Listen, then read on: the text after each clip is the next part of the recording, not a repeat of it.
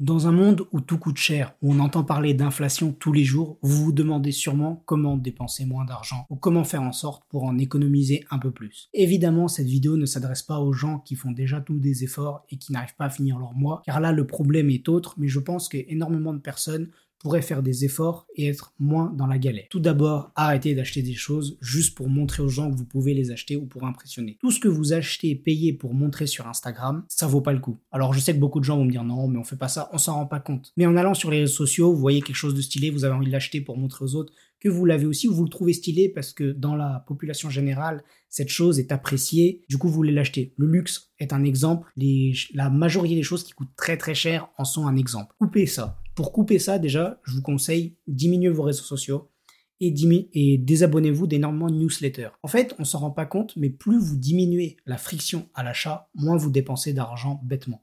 Parce que souvent, la majorité de l'argent qu'on le dépense, on le dépense sur un coup de tête, sans réfléchir. C'est l'émotion, on se fait avoir, et c'est comme ça que marchent les business models. Ils étudient comment vous réagissez, l'humain réagit aux stimuli, et c'est comme ça qu'ils vous font dépenser de l'argent. Regardez, imaginez si vous avez plein de newsletters dans vos mails qui vous donnent des codes promo, des choses comme ça.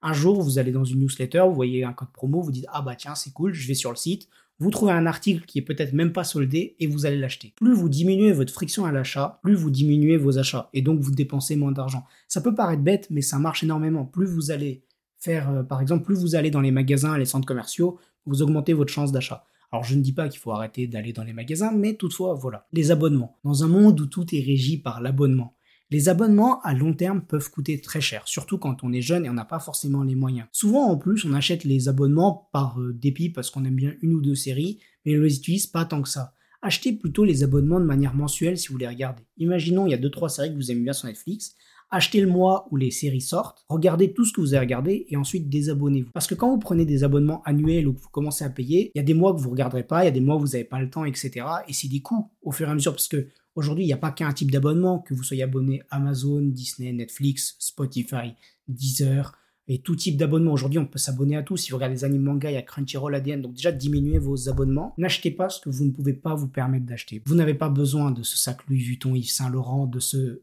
de ces chaussures Dior, de ces baskets Nike. Nike aujourd'hui, même Nike est hors de prix. Vous n'avez pas besoin de cet iPhone. Achetez à la limite reconditionné ou achetez un ancien modèle. Vous n'avez pas besoin de changer de téléphone tous les 2-3 ans. Vous pouvez attendre que vraiment il se pète. Alors tout le monde ne fait pas ça, mais je sais qu'il y a des gens qui le font. Parce que sinon, si tout le monde avait des bonnes habitudes, tout le monde ne serait pas dans le rouge et ce ne serait pas la galère pour tout le monde. Quand vous voulez acheter quelque chose, réfléchissez vraiment plusieurs jours, voire plusieurs heures avant de l'acheter.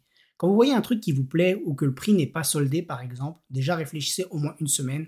Dites-vous, attendez une semaine et regardez si vous en avez toujours besoin.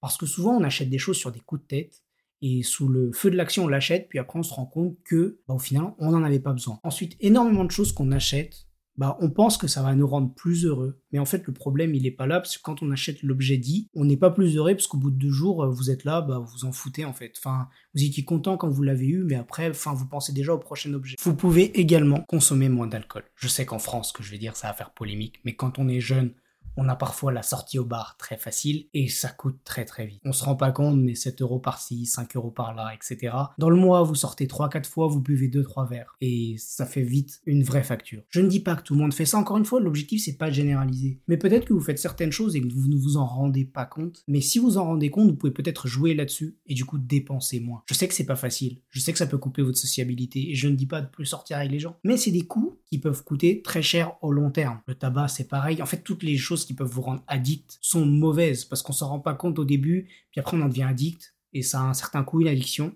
En plus, on ne la contrôle pas, émotionnellement, c'est compliqué. Ne réfléchissez pas au prix d'achat. Alors, ce que je veux dire par là, si, bien sûr, un prix d'achat, c'est toujours important. Mais ce que je veux dire, c'est que le prix affiché sur le produit ne reflète en aucun cas sa durabilité, son qualité et son entretien. C'est-à-dire que parfois, quelque chose de moins cher va vous coûter très cher en entretien et à conserver au long terme et va pas durer longtemps donc au final, il n'est pas vraiment moins cher.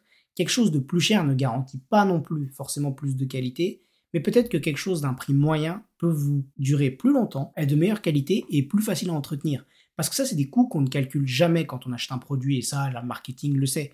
Vous voyez un produit pas cher, vous dites ça, je le veux. Donc ce qui se passe, c'est que vous l'achetez, mais après l'entretien, ça vous défonce, le truc ne tient pas, et du coup, au final, ça vous ajoute des frais que vous n'aviez pas prévus, et ça vous a coûté plus cher que si vous avez acheté quelque chose de plus cher mais de meilleure qualité. Mangez bien, mangez sainement, parce que manger sainement au long terme coûte moins cher. Je sais que je dis pas de manger bio, etc. Mais moins vous mangez de produits transformés, plus vous vous sentez bien dans votre peau et moins vous êtes stressé, parce que le stress amène à manger. Et en fait, plus vous êtes stressé, plus vous allez manger et plus vous allez manger, plus ça va vous coûter cher. C'est des trucs débiles, je sais, mais manger sainement peut coûter plus cher à l'achat, mais au long terme, ce sera toujours mieux parce que ça peut vous éviter des problèmes de santé, du stress, et donc vous pourrez dépenser moins. Ne vous faites pas avoir par les promotions. Connaissez le prix de ce que vous voulez acheter. Souvent, on se fait avoir parce que quelque chose est en forte promotion, mais ne connaissant pas le prix de base, vous croyez faire une bonne affaire et au final, elle n'est pas soit bonne, si bonne que ça.